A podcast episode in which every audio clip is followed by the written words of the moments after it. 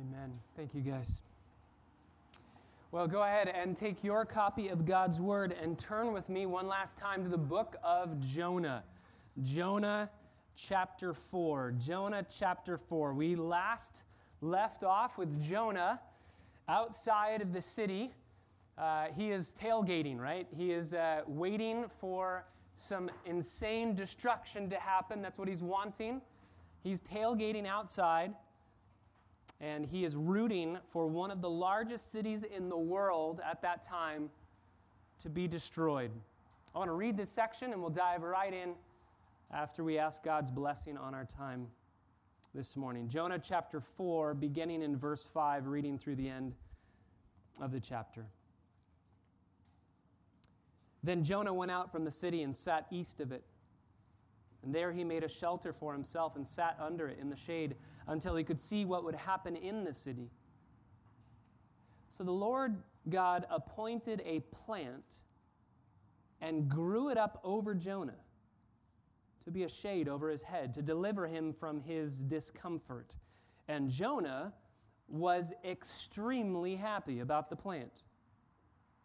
But God appointed a worm when dawn came the next day, and it attacked the plant, and it withered. When the sun came up, God appointed a scorching east wind, and the sun beat down on Jonah's head so that he became faint and begged with all his soul to die, saying, "Death is better to me than life." Then God said to Jonah, "Do you have good reason to be angry about the plant?" And Jonah said, "I have good reason to be angry, even to die." And the Lord said, "You had compassion on the plant, for which you did not work, which you did not cause to grow, which came up overnight and perished overnight. Should I not have compassion on Nineveh, that great city, in which there are more than one hundred twenty thousand persons who don't even know the difference between their right and left hand, as well as many animals?" Father, we, we've been just undone by this book and, and the way that you just ordained that we would be studying this book while we are studying Gentle and Lowly. And just it's been a semester of just seeing your grace and absolutely being undone by it and being, being attacked by it. Even as we're going to see today, your grace goes after Jonah. It will not relent. It will not stop. You pursue and hunt him down and chase him down through questions, through using his circumstances, through any means necessary in order to show him the beauty of grace.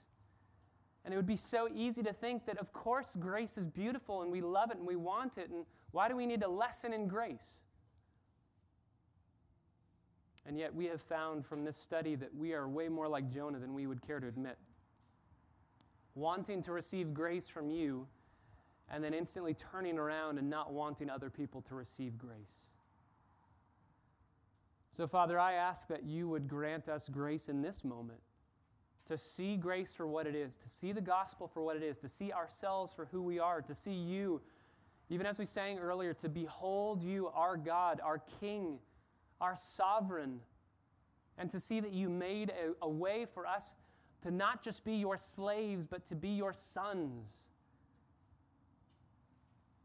to not just be those who are outcast and brought in, but staying far off, but to be those who are brought in and can stay at the dinner table with our Heavenly Father. God, that's what we long for. We want to see Christ and savor His goodness. So help us to do that. Father, just take away the distractions of being outdoors, of the, of the cars, of the sun. Just take away the distractions so that we can focus on Your grace and on the gospel. We pray it in the name of Jesus. Amen. We're going to see three lessons in grace this morning, three amazing, profound lessons in grace this morning. But what I want to do is, before we get to those lessons, I want to just go through the text. I want you to see as we go through the text, line by line, word by word, what's taking place in this crazy, bizarre ending. And then when we get to the end, we'll study these three lessons in grace together. So let's start in verse five. Jonah goes out of the city, and he sits east of the city, which west would be heading closer to Jerusalem. So going east is going further away from Jerusalem. So this, this man does not want to go back to Jerusalem, because in going back to Jerusalem, he's going to go tell the people of God that God spared their enemies, that God spared a nation that absolutely hated Yahweh uh, and destroyed anybody who did not follow their own city and their own country rules and laws. So he doesn't want to go back to Jerusalem and tell his people that God saved their enemies. He sits east of the city, and he makes a shelter for himself. Now, he is in the Iraqi desert. There's nothing that's growing out there. I just picture Jonah. He's angry, right? Super, super angry, just mumbling under his breath, just maybe cursing under his breath, walking along. Just, you know, picture uh, A New Hope, right? Uh, you got C three P O and you got R two D two just wandering Tatooine, right? This is worse than Tatooine. Just wandering in sand, and where are we going? And I just picture, you know, maybe he gets, he finds a rock. Will this be shelter? Can I dig under this rock? He finds a leaf, holds it up to the sun. Will this? There's nothing out there for him to find shade. He's trying. He makes a shelter out of who knows what, maybe a dead carcass of some sort. And he sits under it, but it's not good shade, because God's going to give him better shade. And he wants to wait and see what's going to happen. Remember, God said in forty days, I'm going to destroy Nineveh. Nineveh repents, God relents, and Jonah's wondering, maybe Nineveh's repentance will be short-lived. Maybe they'll repent for twenty days and then go back to their sin, and then God will bring judgment. Nineveh maybe will stop their repentance, and therefore God will still judge them. Jonah's waiting to see their destruction. He wants to see them destroyed. So verse six, as Jonah is waiting to see the destruction of Nineveh, the Lord God appointed, just like he did with the fish, he appoints a plant. He grows a plant. He grew it up over Jonah to be shade over his head, to deliver him from his discomfort. I don't know what kind of a plant this is. There are a lot of commentaries that say it's a certain form of a plant. I don't know what kind of plant it is. I don't know the name of it, but I do know what this plant represents. This plant is God's grace towards Jonah. I'm going to give you a little bit of a respite from the, the sun. I'm going to give you shade. I'm going to give you a, a place of comfort. Jonah doesn't deserve it. He's done nothing to earn it, and yet God graciously says, I'm going to give you shade. And Jonah's response, middle of verse six, Jonah was extremely happy. Maybe your translations might say greatly happy. Great, it's that word, the second most often used word in this book, uh, second to Yahweh's name uh, himself. He's greatly happy. He's super, super happy. What is he happy about? He's happy about a plant that has grown. He's not rejoicing or happy about six hundred thousand people in Nineveh repenting and not receiving judgment. He's just happy about a plant growing up over him. You just have to wonder his, his own mental process right here. I think he has self-pity. I mean, if, if, if we can get inside Jonah's head, here's what I think is happening. Jonah, sulking, angry, probably cursing and muttering under his breath, walks out into the, the east side of the Iraqi desert, and he is just sun beating down, can't find shade anywhere, just angry as you could possibly be, and then God decides to give him a plant. And he is ecstatic, probably just saying, you know what, everything has been going wrong for me. I was just on a boat that hit a supernatural storm. I was swallowed by a fish and spit up, and I stink. And the people that I want to be destroyed aren't being destroyed. Everything's going wrong for me, and now all of a sudden, one thing's going right. I don't know if you've ever been there in your day where that one thing can turn it around. Oh, you, you find the parking spot at Target, and you're like, yes, finally things are looking up for me. He's excited. But God instantly decides to destroy that excitement in verse seven. But God appoints. So he appoints a plant, and then he appoints a worm. Verse seven, when dawn comes the next day, and it attacked the plant, and the plant withered. The word for worm there is in the singular. You can see it. He attacked a worm and it, not he attacked worms and they. So here's just one very happy fat worm, right? This plant has grown up out of the ground supernaturally over Jonah's head, and this one plant, this one plant is going to be eaten by this one worm appointed by God. I don't know how God communicates these things to the worms, but I just I got a picture in my mind, little worm just sitting there. I'm going to die in the heat. Why am I even here? God says, I have a job for you. Go eat that plant. The whole thing? How am I going to fit the whole thing in my body? Just trust me, I'm God. I can do this for you. Eat the whole thing. He just starts eating and eating. It's kind of like the, the hungry caterpillar, right? Just keeps going and keeps going and keeps going. Just enormous worm. And then the worm says, I did my job. Now what? And God says, that's it. You can die. You're done. Your job, your job was to eat the plant. Thank you very much. Now you're done. He died a very content and happy and satisfied worm. He attacks the plant. Literally, the word there is for the word for a, an army going into battle. He is just, uh, with a voracious appetite, going after this plant. And it's gone. It withers away. So here is Jonah in his self-pity saying, nothing goes right for me. And then all of a sudden this plant grows, and he goes, yes, it's looking up. This is great. And then all of a sudden the plant's gone. He goes, see, everything's bad again. Nothing. I can't catch a break with God.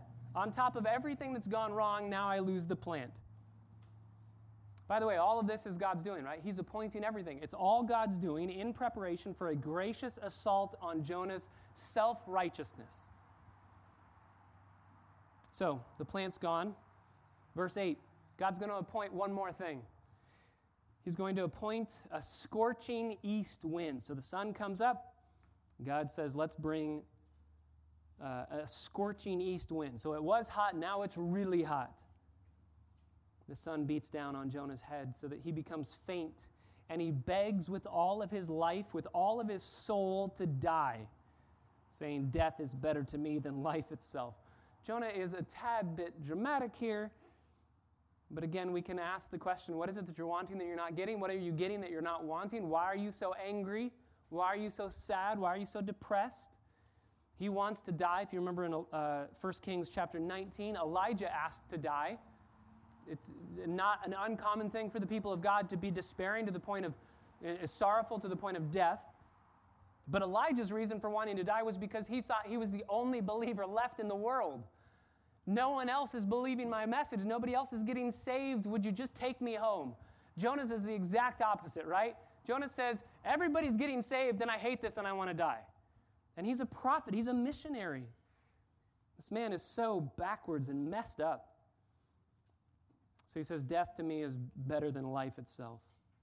And then God asks him another question, another beautiful, loving, gracious response of our Father. God can say so much with a question. Do you have good reason to be angry about the plant? We talked last week about God asking Adam and Eve questions, God asking Cain questions. God loves to draw out the hearts of the people that he cares deeply about, to, to ask them, to show them what repentance would look like. Jonah doesn't get it. Jonah says, I have good reason to be angry. I have good reason even to die. I have good reason to die. Right here, right now, I have good reason. Yes, I have good reason.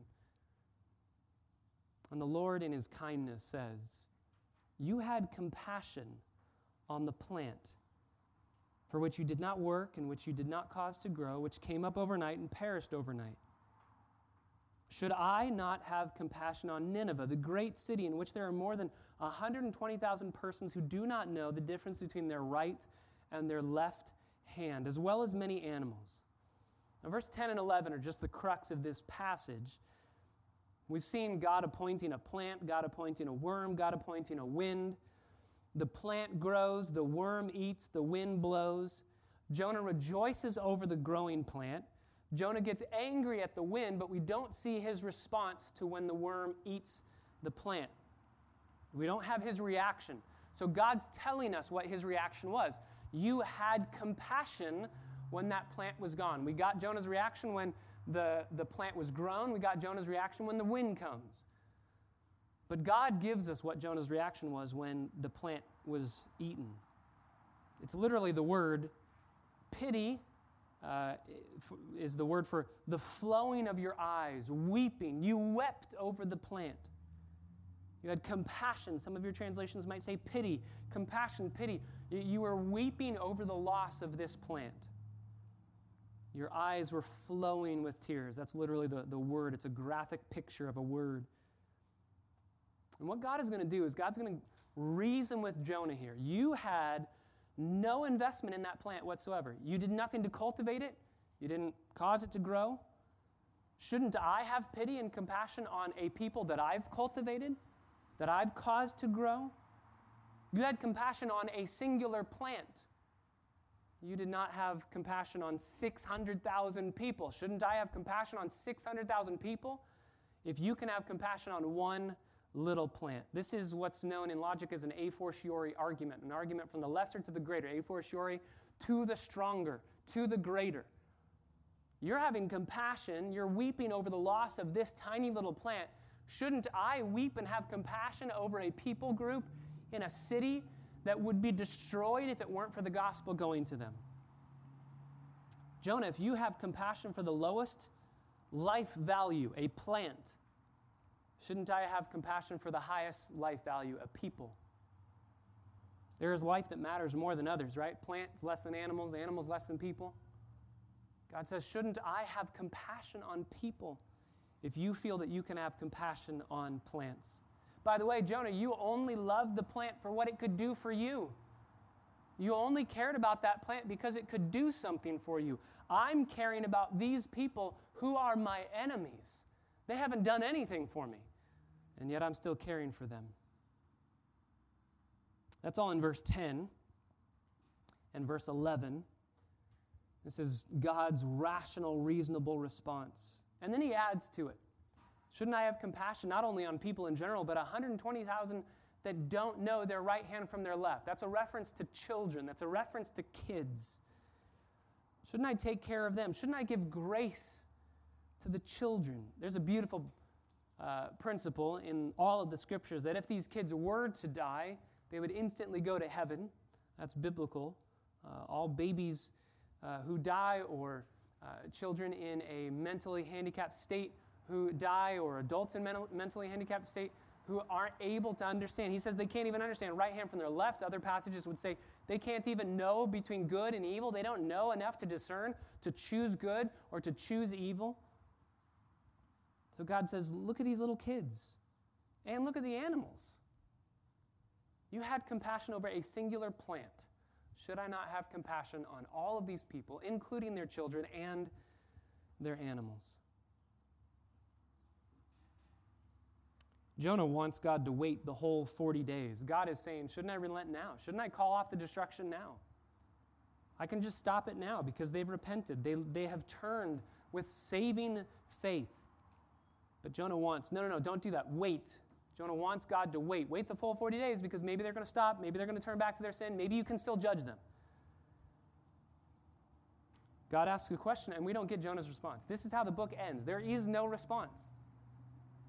Should I have compassion? And there's no response. We don't know what Jonah's going to say. It's a very bizarre ending.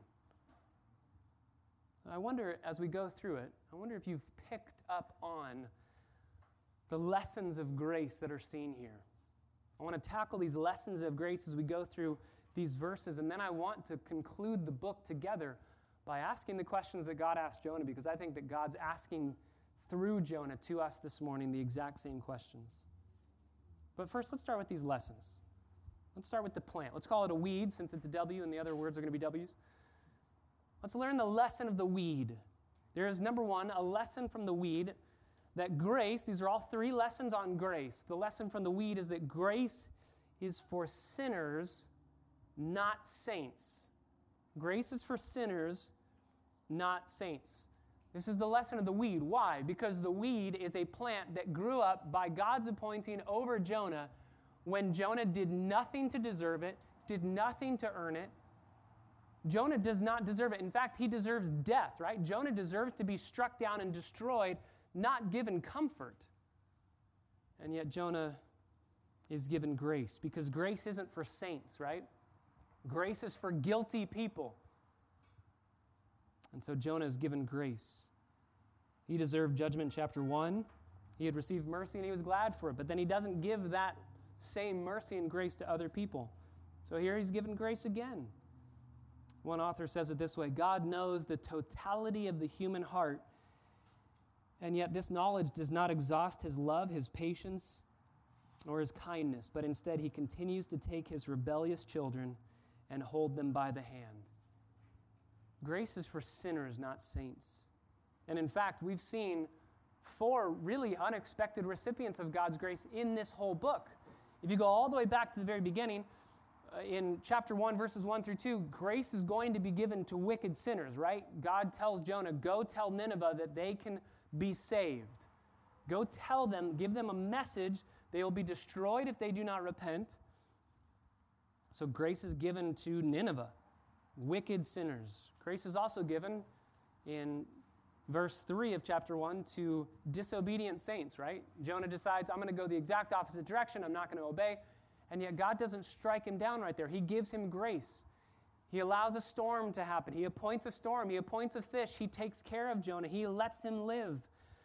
Then grace is given in chapter three to repentant sinners. Wicked sinners are given the gift of grace, and that enables them to repent. And then finally in chapter four, grace is also given to unrepentant sinners. God is graciously giving Jonah a gift, even though he doesn't deserve it. He hasn't repented. Grace is given to sinners, not saints. That's the lesson of the weed. What about the lesson of the worm? There's a lesson in grace that we see from the weed, but we also see a lesson in grace from the worm. And the lesson in grace from the worm is that God's grace is for people, not things. God's grace is for people, not things. God says to Jonah, you wept over a thing, over a plant. You became attached to it. You had compassion on it. You wept when it went away. I have that same compassion for people, not plants, because my grace is given to people, not to its, not to things. God's saying, I, I weep over Nineveh, right? You had compassion, a word that means the flowing of the eyes with tears. You pitied the plant. I pity the people. I weep over their lostness. Write down Isaiah chapter sixty-three, verse nine. Uh, the Bible says in Isaiah sixty-three, verse nine, that God is, affl- is afflicted in our afflictions. God is afflicted in our afflictions. He weeps with those who weep. He mourns with those who mourn. He has pity on people.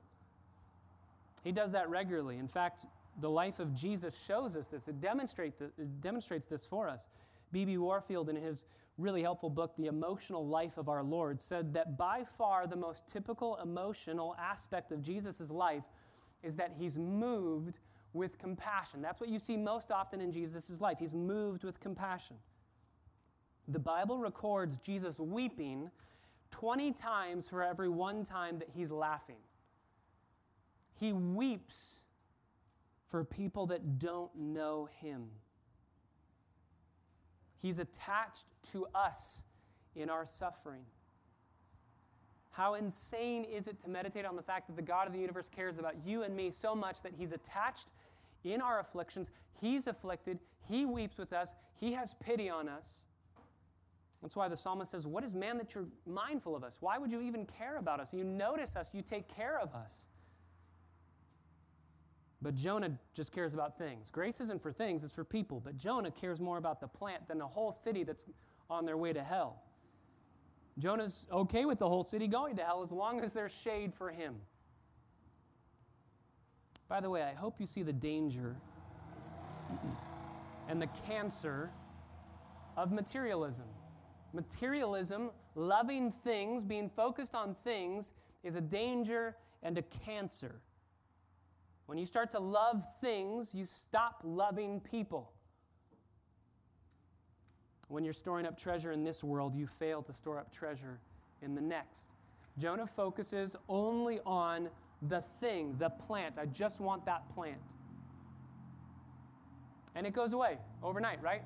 By the way, your stuff has more in common with Jonah's plant than you would like to think. It's going to go away before you know it. It's just going to disappear, right? Including our very lives. They're vapors. in the wind. So we see the lesson of the weed is that God's grace is for sinners, not saints. We see the lesson of the worm is that God's grace is for people, not things. Finally, number three, the lesson of the wind. The lesson of the wind. The wind comes and Jonah's angry because he's not being given grace for that plant to exist. And, and God's going to say, wait a second, you're angry that I'm not giving you the comfort that you want right now, but I've given it to others in Nineveh. The lesson there from the wind is that grace is for others, not just you. Grace is for others, not just you. It's not a monopoly of you receiving grace. Grace is for others, not just you. Jonah wants to be given grace, but Jonah doesn't want anybody else to be given grace. We see this in the New Testament as well. Remember in Luke's Gospel, Luke chapter four, we read it a few months ago.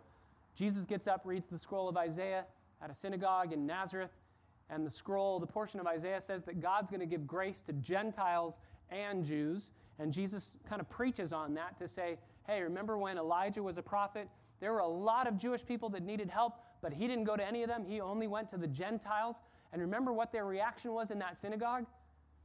They'd try to take him out and throw him off the cliff. They want Jesus dead. Why? Because Jesus said, grace is for others, not just for you.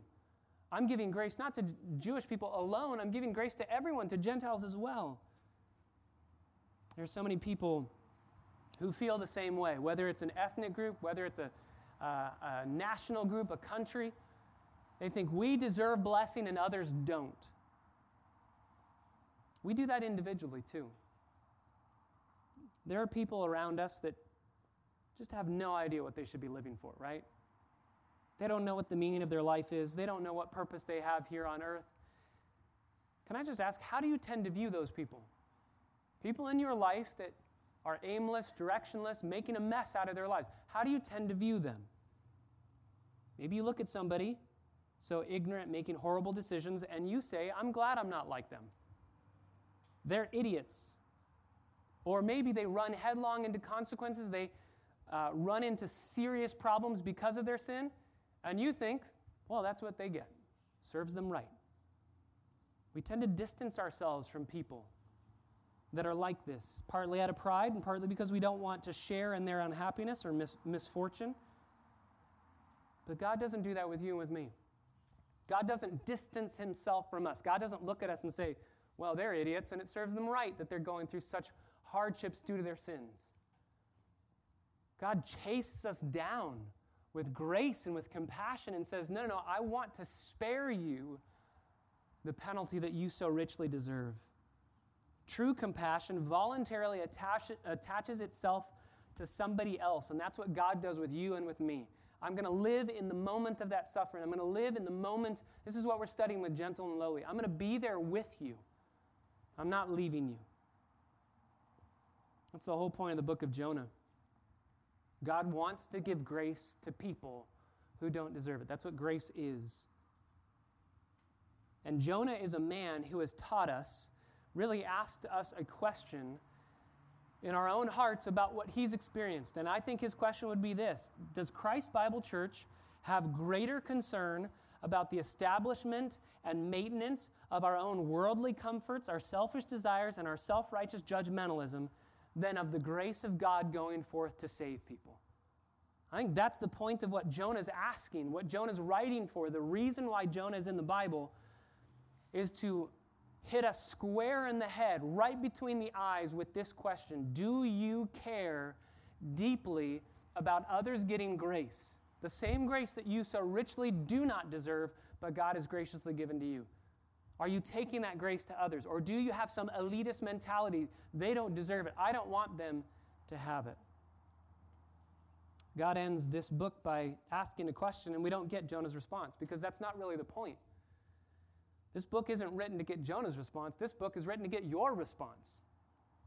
This book is written to get your response. It forces you to contemplate your own conclusion. How would you respond to what God's saying in his logic and his reasoning? How would you respond when he asks you, is there somebody in your life that you feel does not deserve you giving them kindness, you giving them grace, you giving them mercy? Is there somebody that you're bitter towards or angry with, and you don't think that they should deserve any kindness or mercy that you have? And here, God says, you have pity on lesser things, and I'm asking you to have pity on greater things, because God does. Will you reconcile with people? Will you share grace and mercy with people, the same grace that you've been given? Will you harbor bitterness, or will you finally have done with living an angry, bitter lifestyle?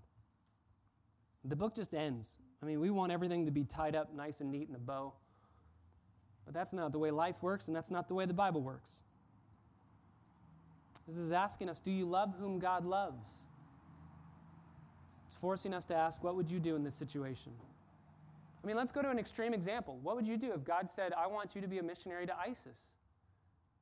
I want you to get up and go over to the Middle East, and I want you to find somebody over there that hates Christians and that's killed them, that's beheaded some of your brothers and sisters, and I want you to tell them that God will give them grace. Would you say, please find somebody else?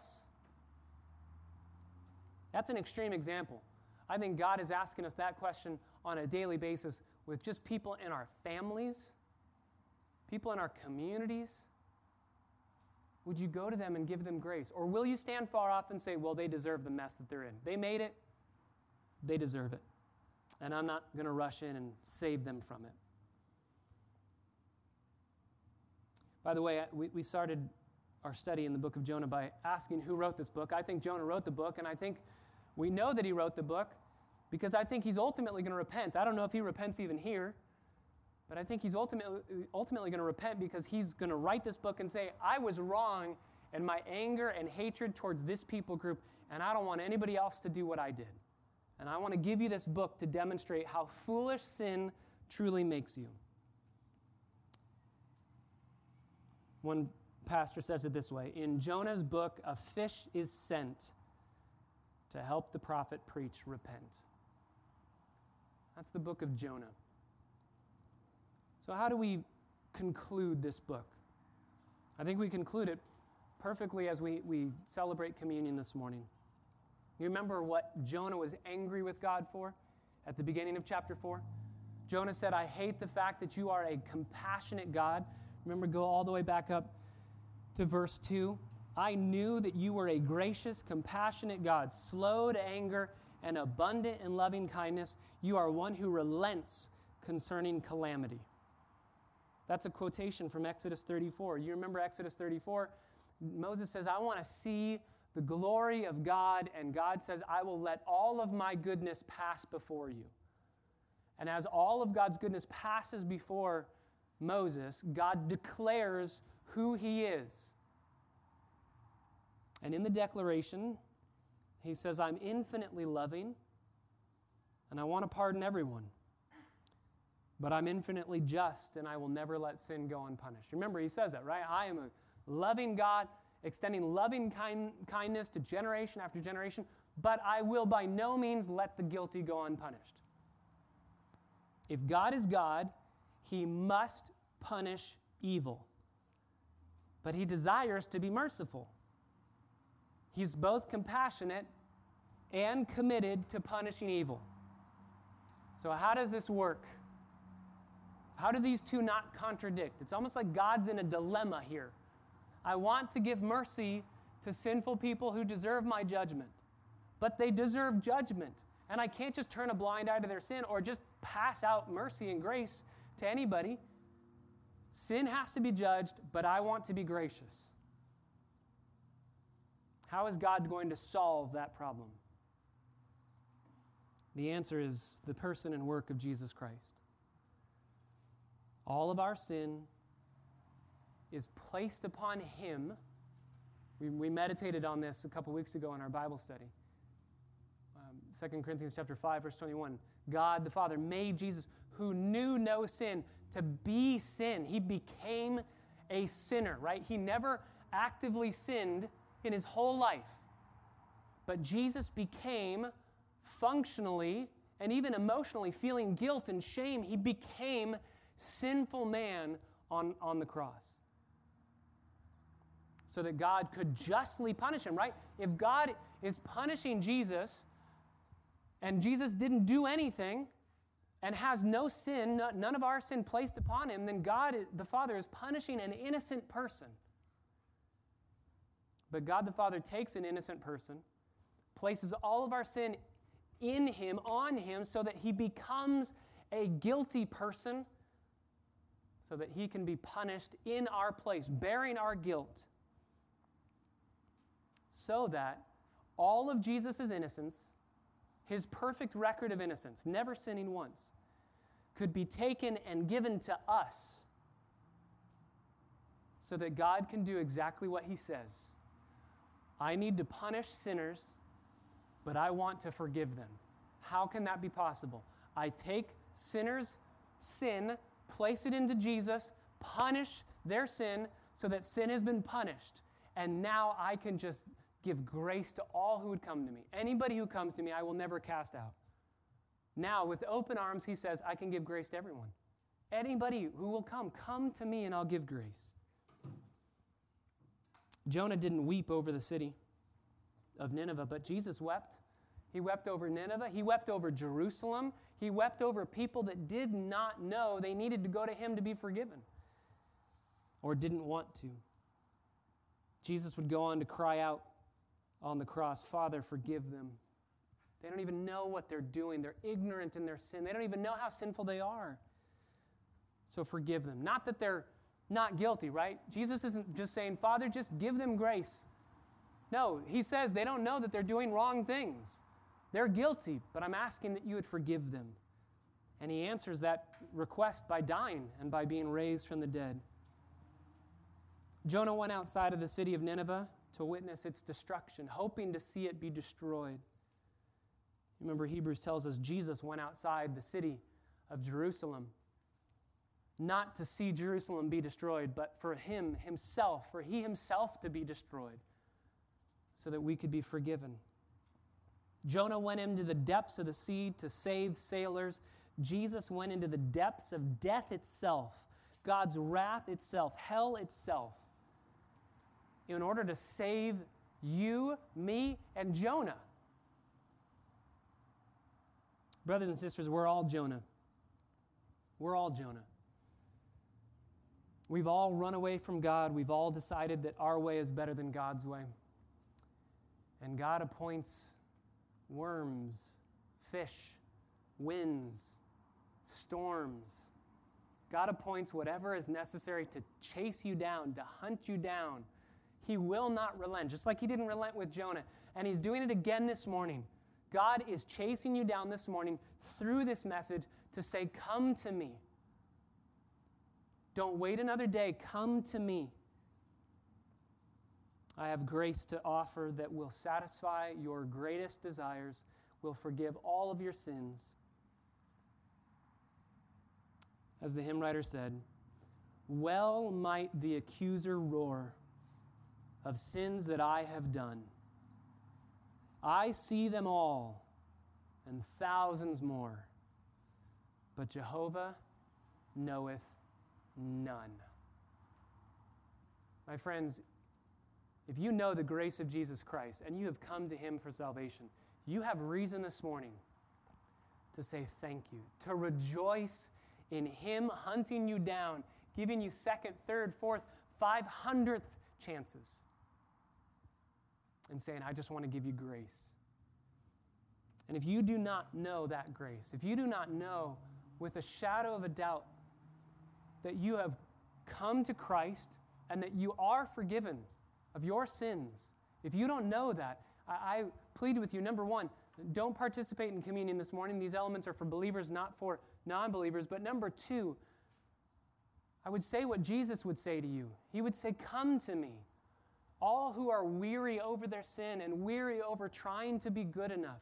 Come to me. Stop trying to clean yourself up and make yourself righteous or make yourself good enough to come to me. No, come to me now. The only thing that you need, the only prerequisite you need for coming to Jesus is sin. Come to him with sin and say, please cleanse me now. I want to be done. I want you. and I want you alone. Let's pray. Father, thank you so much for your amazing kindness and allowing us to study the book of Jonah. Thank you for giving us this book. Thank you for its amazing lessons that we were able to study together over the, the last few months. Thank you even for the kind of choose your own adventure ending here. Well, what are we going to do? Jonah up in heaven would be asking us right now, Christ Bible Church, learn from my mistakes. Choose now what you're going to do when God appoints you to be the ambassador of grace to those who don't deserve it. Father, thank you for Jonah's example to us of how foolish our sin makes us. It'd be easy to point the finger and say, what an idiot, but the reality is we are just as foolish. How could we possibly not extend grace to those around us when you have lavished so much grace upon us? And so this morning, God, we want to glory in grace. That's what Jonah's doing right now in heaven. That's what he probably did even as he was writing this book, just thinking so many times, oh, man, I should have been killed. Oh, man, God was so kind to allow me to live. Oh, man, what a fool I was. And yet God in his grace kept me alive. God, may we glory in grace. As we partake of communion together this morning, may it be an act of worship where we say thank you to the one who knows all of our sin and yet throws it onto Jesus, so that now, as far as the east is from the west, to the bottom of the ocean floor, you know our sins no more. We love you.